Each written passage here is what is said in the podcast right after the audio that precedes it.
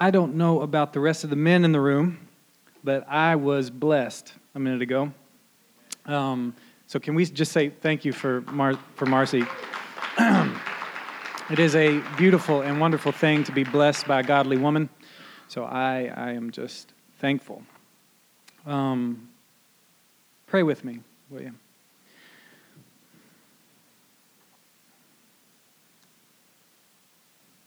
Our Father and our God, we come before you now um, thankful that we can approach your throne as your children. And God, I, I know, I know personally that you have been walking with me uh, heavily the past couple of weeks.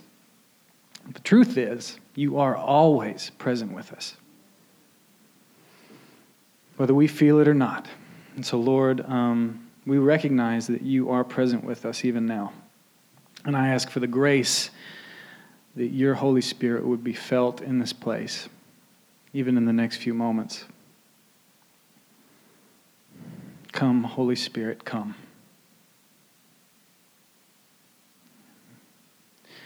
And Lord, may the words of my lips and the meditations of my heart be pleasing in your sight. In the name of Jesus. Amen. well, good morning. It is a privilege to be with you this morning, and it's a privilege to have the opportunity to preach as our lead pastor and our first lady are on sabbatical this month. Um, I haven't heard anything from them, which I take as a good sign so far. Um, we, uh, we are praying for them uh, that they would have a restful and fun time as they are away together, uh, recharging in the Lord. Amen? It is much needed, much needed. Uh, and as you know, while Russ is out, Chris and me, with the help of Dr. Paul Jackson, have been uh, taking over the preaching ministry in this month.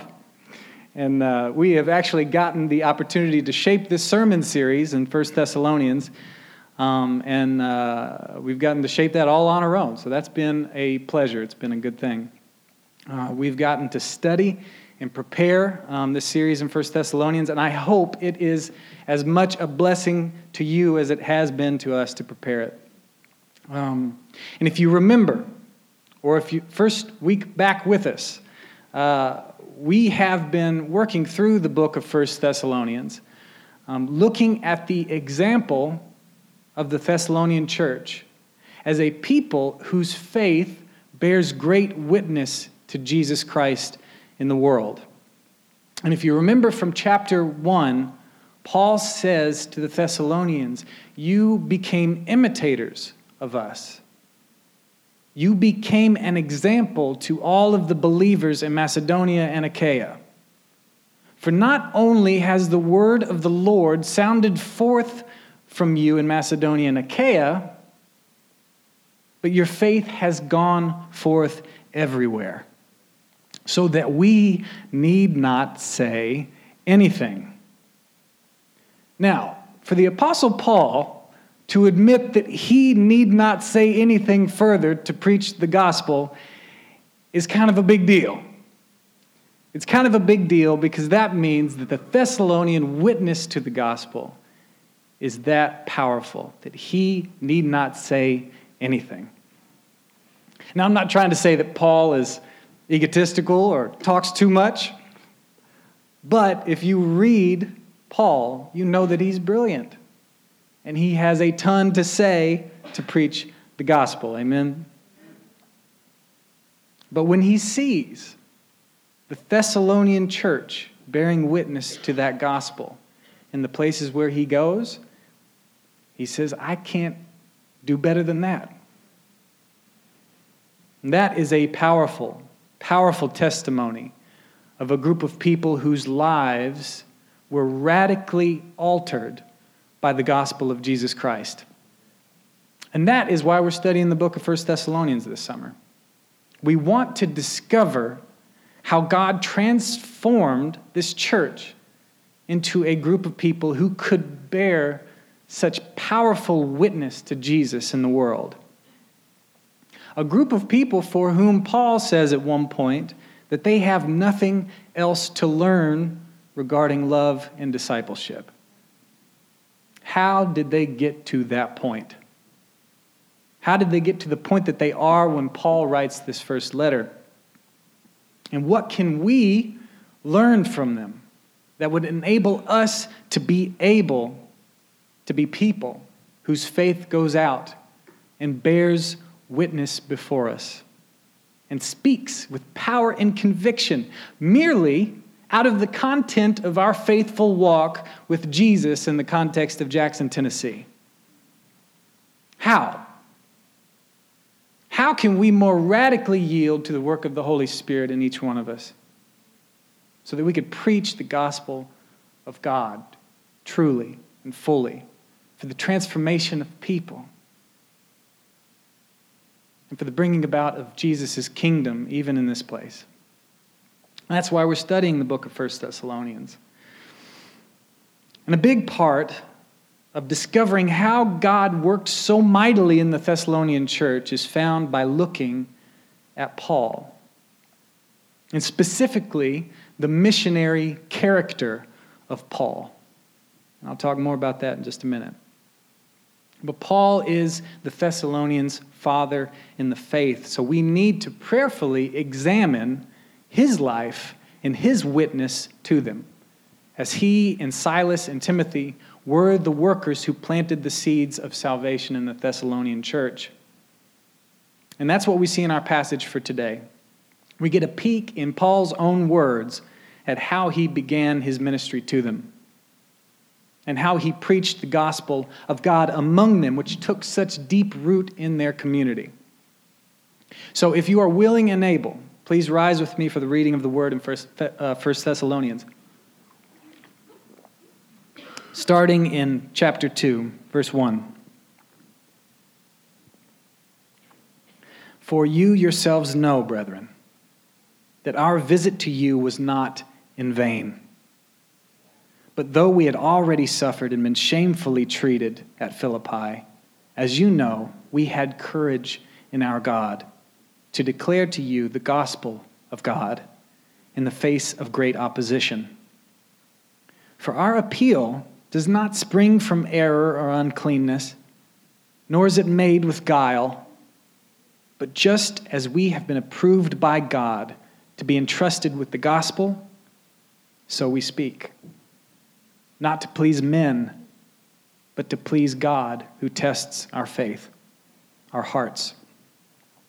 For we never used either words of flattery, as you know, or a cloak for greed, as God is witness nor did we seek glory from men, whether from you or from others, though we might have made demands as apostles of Christ.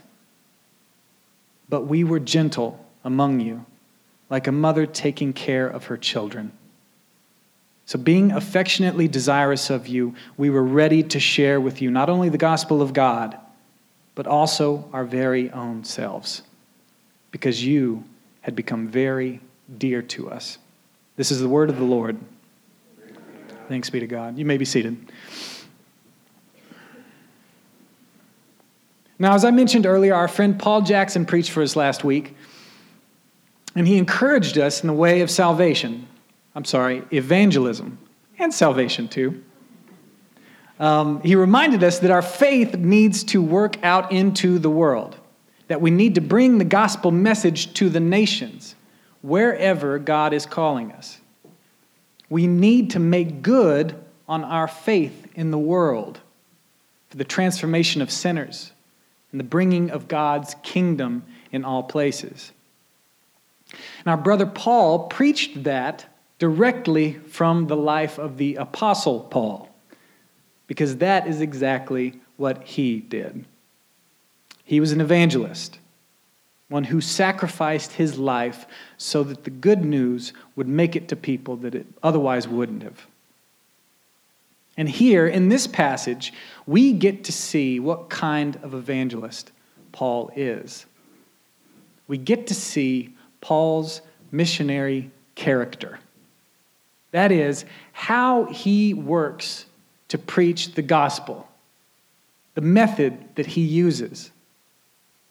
That missionary character of Paul is revealed by what he tells us in this passage to the, the Thessalonians. And even more than that, I think Paul teaches us what the gospel is in this passage. He shows us how we should understand the good news of Jesus Christ, what it is, how it works, why it matters. And this, I think, is the most crucial thing because your understanding of the gospel will determine your missionary character. How you understand the gospel will influence how you share that good news with your community and with the world. Now, Paul's method of evangelism, as we see it in this passage, illuminates for us his understanding of the gospel. And I think this is what we see in Paul here that the good news of Jesus Christ is a gospel of radical knowing which incorporates every aspect of our humanity and is affected through a full understanding of who God is. That's kind of a mouthful, I realize.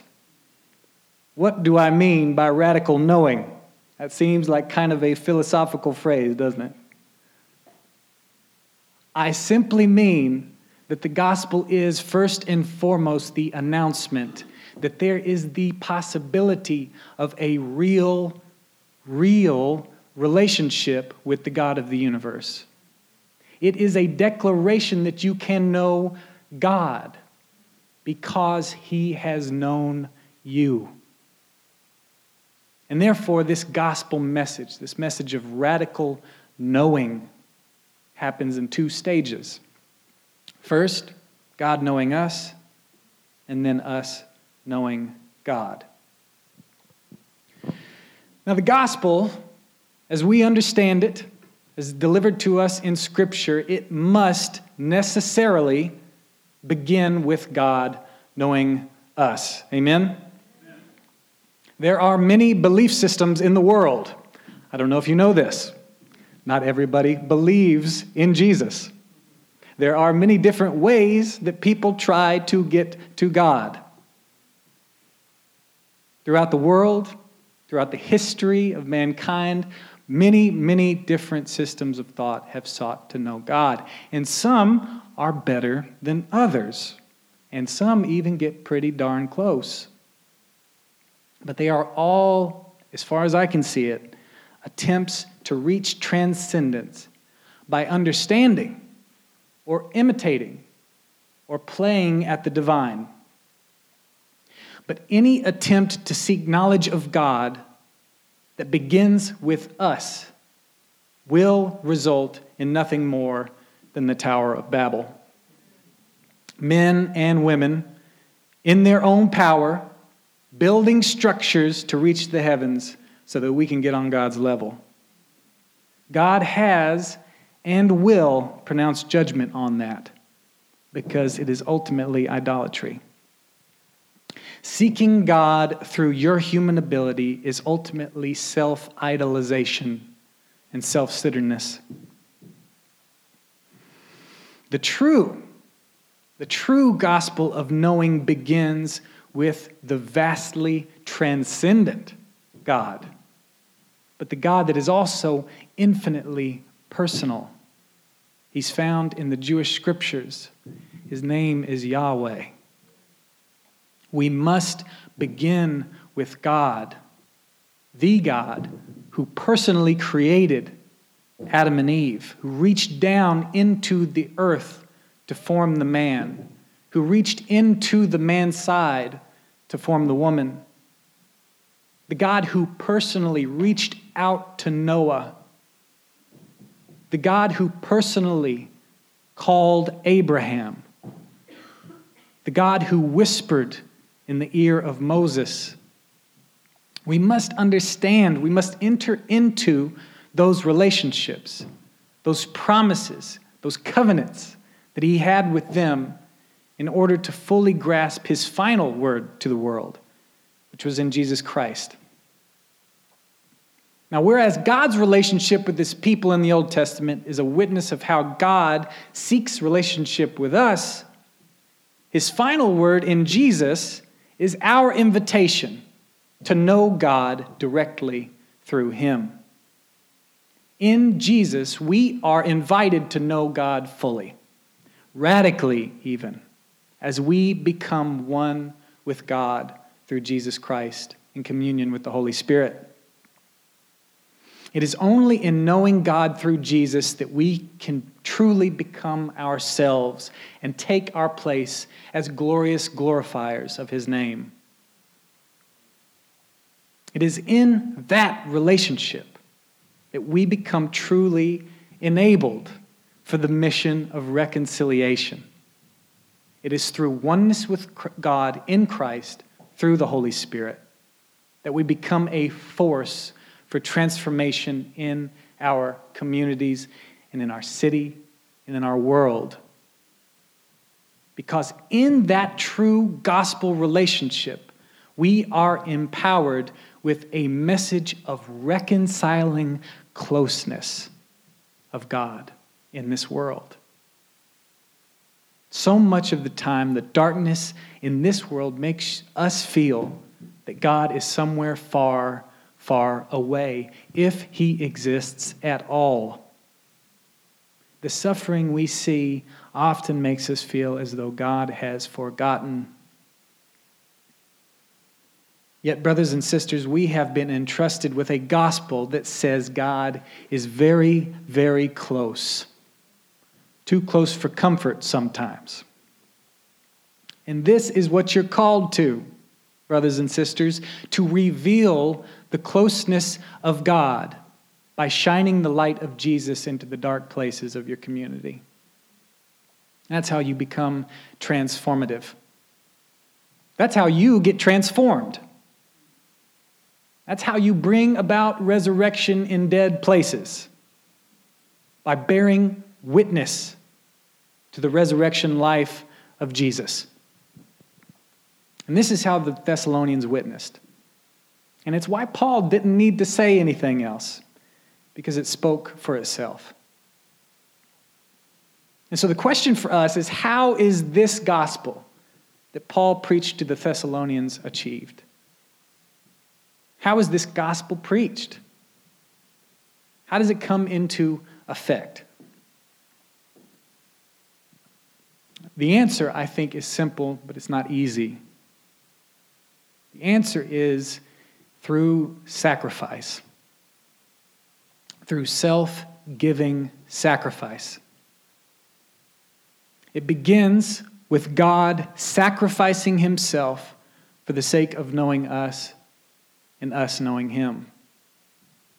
The death of Jesus Christ on the cross of Calvary is the means by which we enter into relationship with God.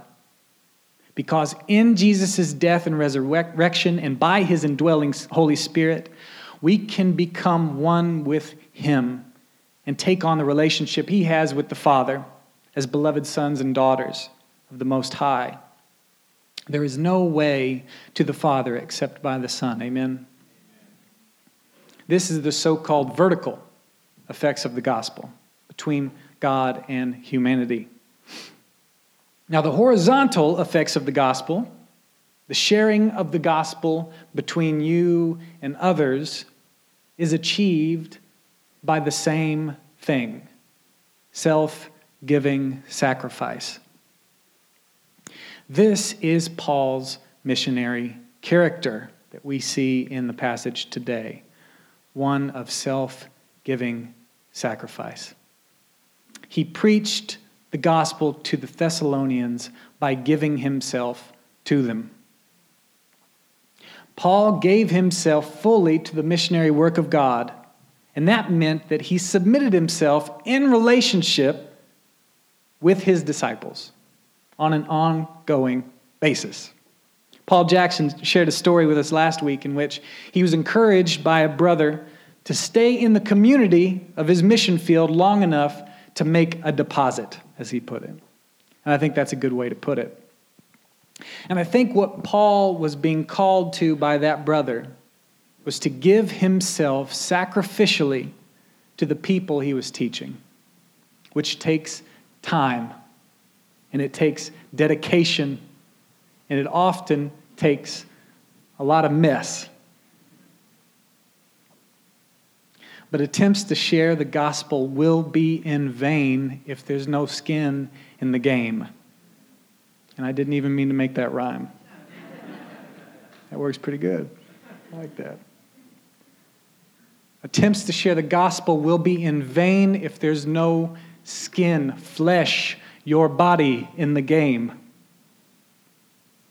Truly sharing the gospel is sharing the life of Christ in relationship. Both long and short relationships count, but they have to be true relationships nonetheless. Handing out gospel tracts can have a gospel effect in the world, but it will be insufficient, probably only appealing to the mind or the intellect, and it won't communicate the fullness of the true gospel. Seeking political justice for the poor can have great gospel effect in the world, but it will be insufficient if the moral conviction of Christ is not preached as well. Shepherding people to spiritual awakening can have great gospel effect on individuals but it will be for nothing if their bodies and minds are not fed with the true life in the Word. No self giving sacrifice, no relationship, no gospel. And Paul exemplifies the relational gospel for us in this passage today. And I want to take just a few minutes to draw out from the passage what sharing the gospel is and what it is not. So, first, let's see what the gospel is not in verses 4 to 6.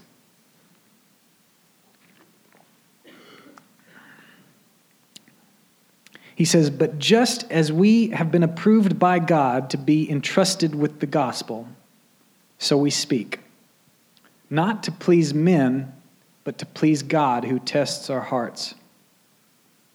For we never used either words of flattery, as you know, or a cloak for greed, as God is witness. Nor did we seek glory from men, whether from you or from others.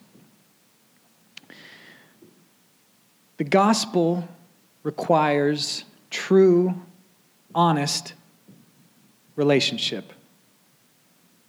So, truly preaching the gospel, truly sharing the gospel is not offering flattering words to please people and to seek your own glory. The point of the gospel is not to praise or commend people, but rather to draw them to Christ. And therefore, flattering words which seek to please the person who hears them cannot speak the true gospel. The true gospel convicts to holiness and does not flatter the person about the state that they're in.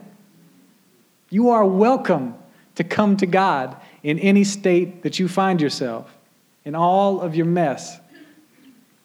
He wants you, regardless of how good you are. Amen? But He is not content to leave you there. And the gospel encourages the hearer to change for God and never heaps praise for the sake of gaining favor. So often, flattering talk has its own purpose.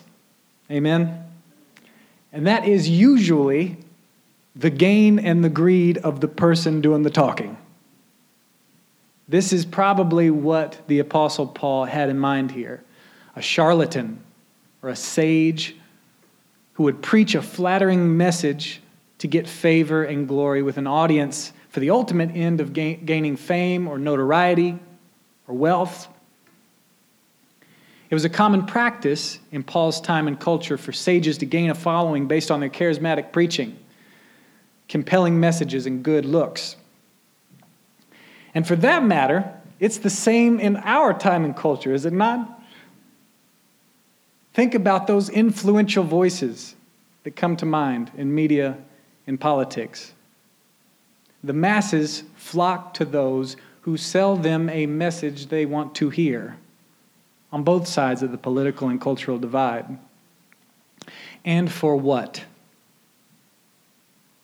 At the end of the day, it's for greed and glory. And I don't think I'm just being cynical. The drive for fame and wealth is completely incompatible with the true gospel message. So always, always be wary of a preacher, a politician, an activist, an artist, or a teacher who tells you exactly what you want to hear. Those who find platforms to speak put a lot of work into reading their audience so that their message will have a great effect on you.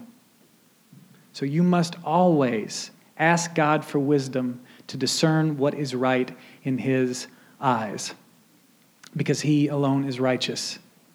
And He sits upon His heavenly throne giving righteous judgment, as Psalm 9 says. And you must also be wary of preaching a message yourself that people want to hear from you. And I hope it's clear when I say preach here, I mean any message you give, whether behind a pulpit or otherwise.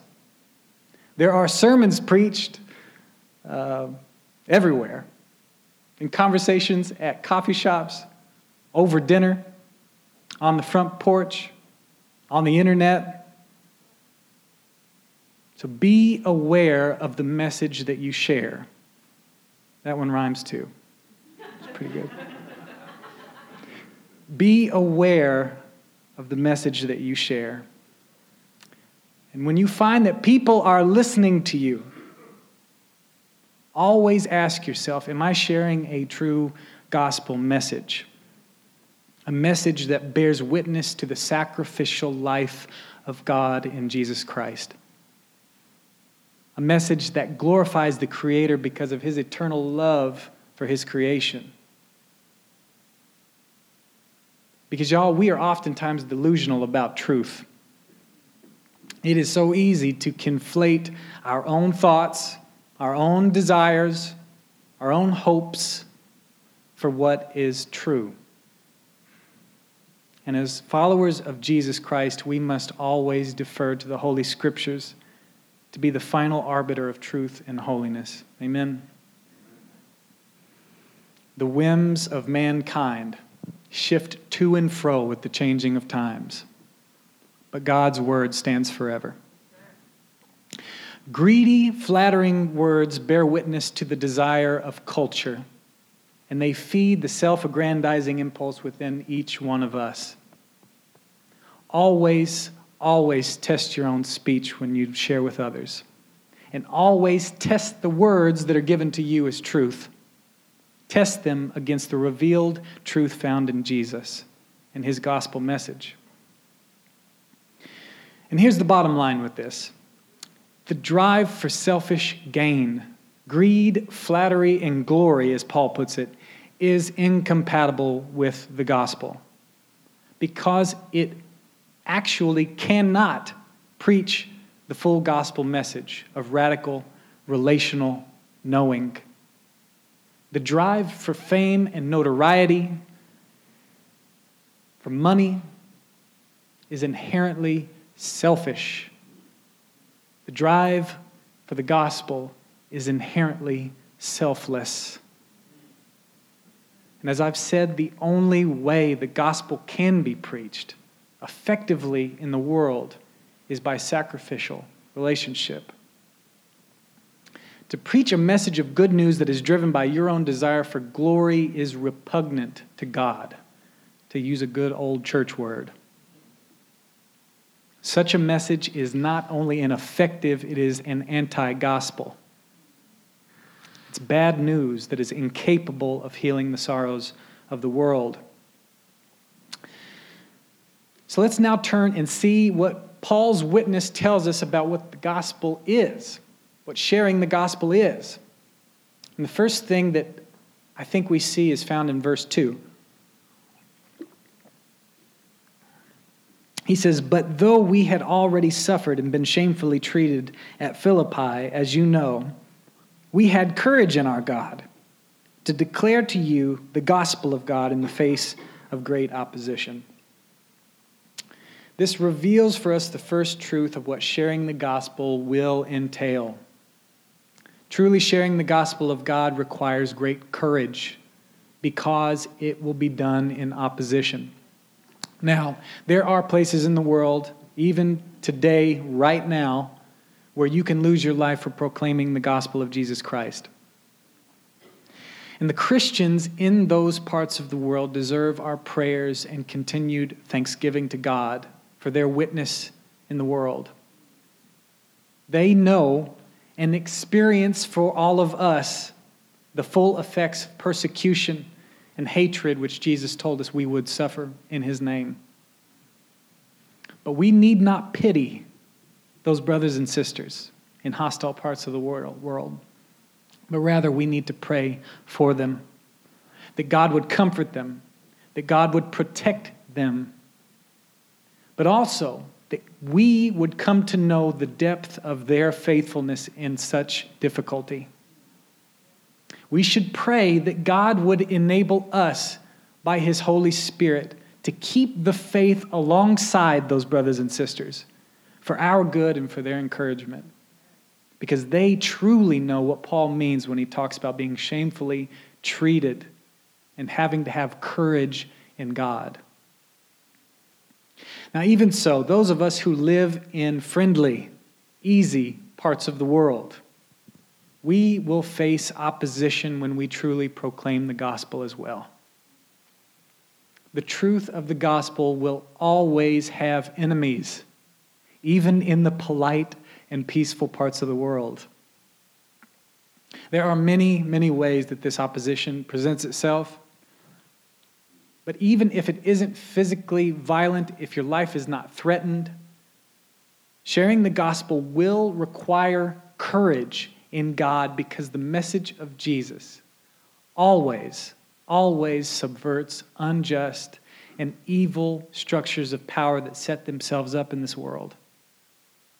And when you preach against that, you will come under opposition. Amen. Truly preaching the gospel will challenge political injustices Truly preaching the gospel will convict immorality. Truly preaching the gospel will put a mirror up to the culture of death and call people to life in Christ. Truly preaching the gospel in your context will require that you seek out the strongholds of the devil and shine a light of Christ into that darkness. And if you do this faithfully, you will receive opposition. There's no doubt about it. And you will require great courage, but not courage in yourself, rather, courage in God. And that kind of courage is infinitely more powerful because it is courage in the God who has already won the war confidence in Christ is sure. Amen. The second thing that we see that defines truly sharing the gospel can be found in verses 7 and 8. Paul says, But we were gentle among you, like a mother taking care of her children. So, being affectionately desirous of you, we were ready to share with you not only the gospel of God, but also our very own selves, because you had become very dear to us. We see here Paul's deep love for the Thessalonian church. And it reveals what truly sharing the gospel is like. It's like a mother caring for her children in gentleness. Now, I know it's Father's Day, um, and in fact, in the next section of this chapter, Paul gives a great analogy for how sharing the gospel is like a father, encouraging his children. So it would be great for Father's Day, but I guess we did not plan the, uh, the timing of these passages very well. because today's analogy is about mothers. Um, but hang with me, stay with me. Uh, we have a lot to learn from Paul and what he says here. I said earlier that the only way the gospel can truly, effectively be shared in the world is by sacrificial um, self giving. And we see Paul exemplify this sacrificial life with the Thessalonians. We see that sacrifice defines his missionary character. And to explain himself, to explain what uh, that self giving sacrifice is like, to show us the means by which he gives himself to them, to show us the flavor of his service to the church, he uses the best analogy he can think of, and that is of a mother taking care of her children. Now, there are a lot, uh, there's a lot to be said about how and why Paul evokes this image of a mother to help explain sharing the gospel. And there are many mothers around this room that could explain it a lot better than I can. But I'll give just a few observations from this passage and from my own experience that hopefully will give some vision for how motherhood, motherhood, y'all, is a powerful and spiritual practice that teaches us how the gospel is meant to be shared in the world. So, four quick observations. First, I think it needs to be said that the, uh, the image of the mother caring for her children is uh, not a dainty, quaint little thing. Okay? I realize that sometimes the image of a gentle mother nursing children can be caricatured as a small, quaint, cute, even weak little thing. Maybe you imagine a nursery where there's some nice nursery rhymes or a lullaby playing in the background and pastel colors on the walls, soft white pillows. And there's nothing wrong with that. If that's what your nursery looks like, that's fantastic, great. Nothing wrong with that. But I have been around a lot of you mothers, and I have had the privilege to witness my own wife caring for our son through the years. And I've gotten to witness a lot of the mothers in this church taking care of their children. And if you will allow me to be so bold as to say, uh, motherly love is very rarely cute and sweet and dainty. It's very rarely a weak little situation. No, what I have seen is that motherly love is really a big, fierce kind of love. The kind of love that you do not get into the way of, if you know what I mean. And that kind of love is oftentimes very messy, both metaphorically and literally. And in the best moments that I've witnessed motherly love, uh, it is kind and it is gentle. Um, but it is also hugely powerful and fiercely transformative. Exactly the kind of love needed to rightly shape the growing minds and bodies of children. Thanks be to God. So, my point is this don't ever, ever mistake mother's gentleness for weakness. Amen? True motherly love is both gentle and powerful. And that is why Paul evokes this analogy. Sharing the gospel should be like the powerful, gentle love of a mother. The second thing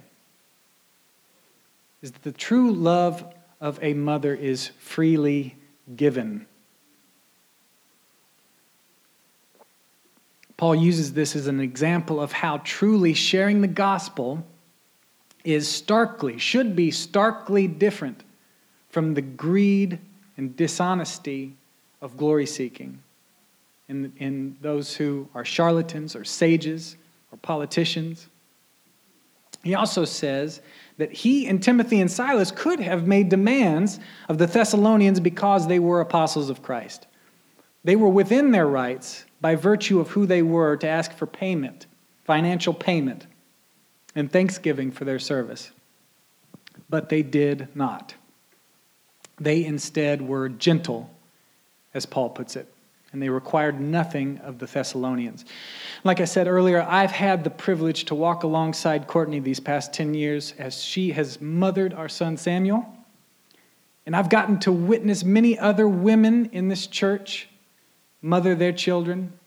And I can attest to the fact that it is often a thankless job for which they deserve much more thanksgiving and probably even financial payment, both from children and men.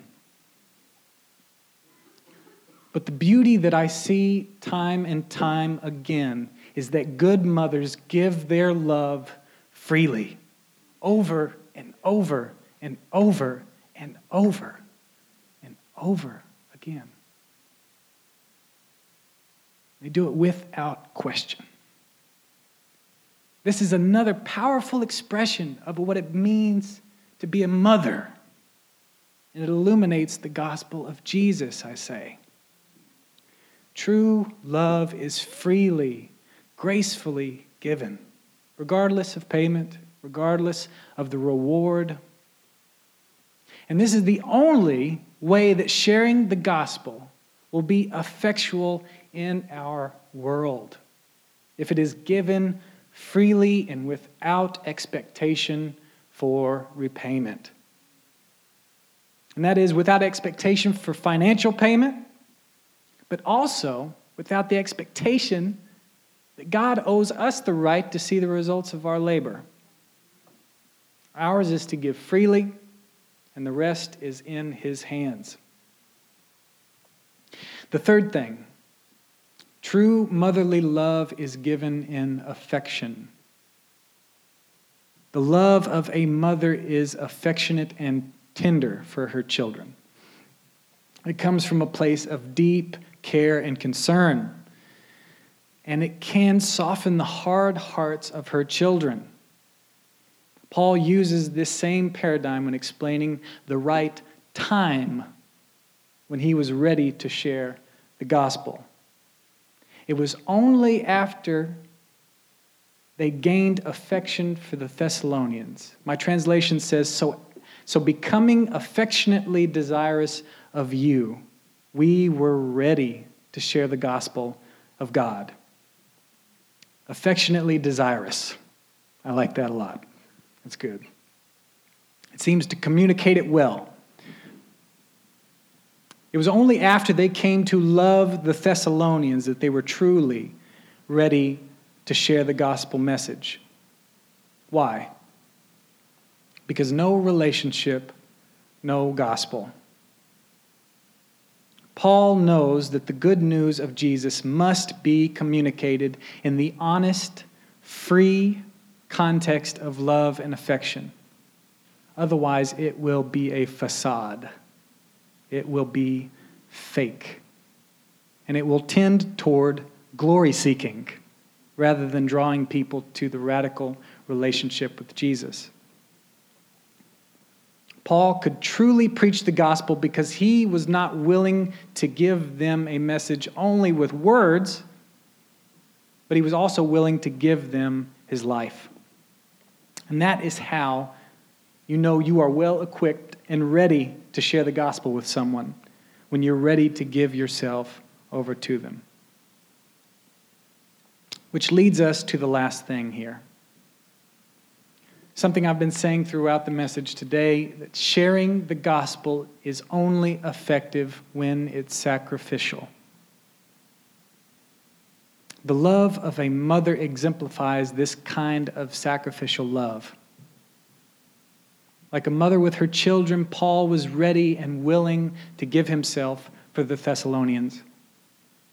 That enabled him to speak the gospel with authority.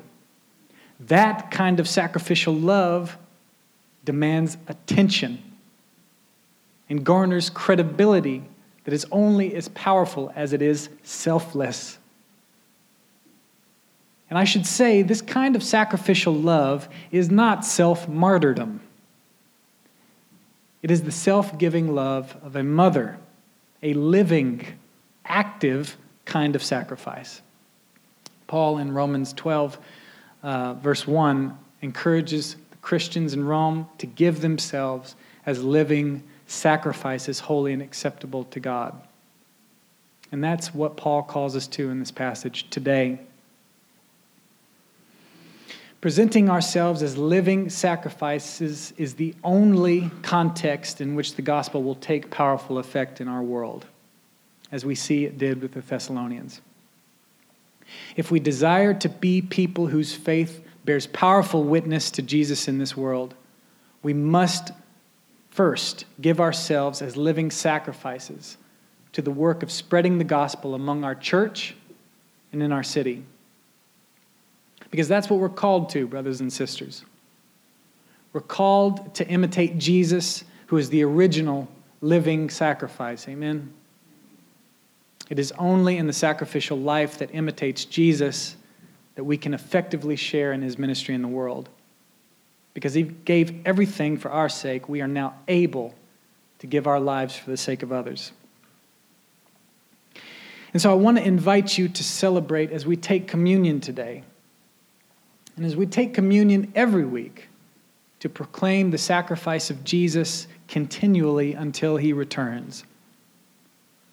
In doing this, we remember the way he has given himself for us so that we can give ourselves so that others might have life in him.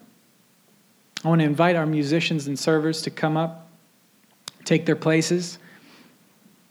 And as you are released by the ushers today, if you have trusted in Jesus, if you can call yourself a Christian today, you are welcome to come and partake of the elements alongside your fellow believers. You don't have to be a member here at City Fellowship. And as you come down, you'll take a piece of the bread, and the server will remind you that this is the body of Christ, which was broken for you. And then you'll dip it into the juice and you'll be reminded by the other servant that this is the blood of Christ, which was shed for you. And then you may return to your place and sing with us. And if you're in need of prayer today, if you need a blessing, or if you want to respond to the way that God is calling you in your life, Pastor Chris and I will be down front, and we are ready and willing to pray with you. So you are invited to come. Now let's do this in remembrance of Jesus, with thanksgiving in our hearts for the way that He's loved us, and prayerful spirits that seek to be a blessing to others in His name. Pray with me as I bless this meal. Father God, we are thankful for how you have given yourself so freely to us. We are grateful for the way you have brought us close when we were far away.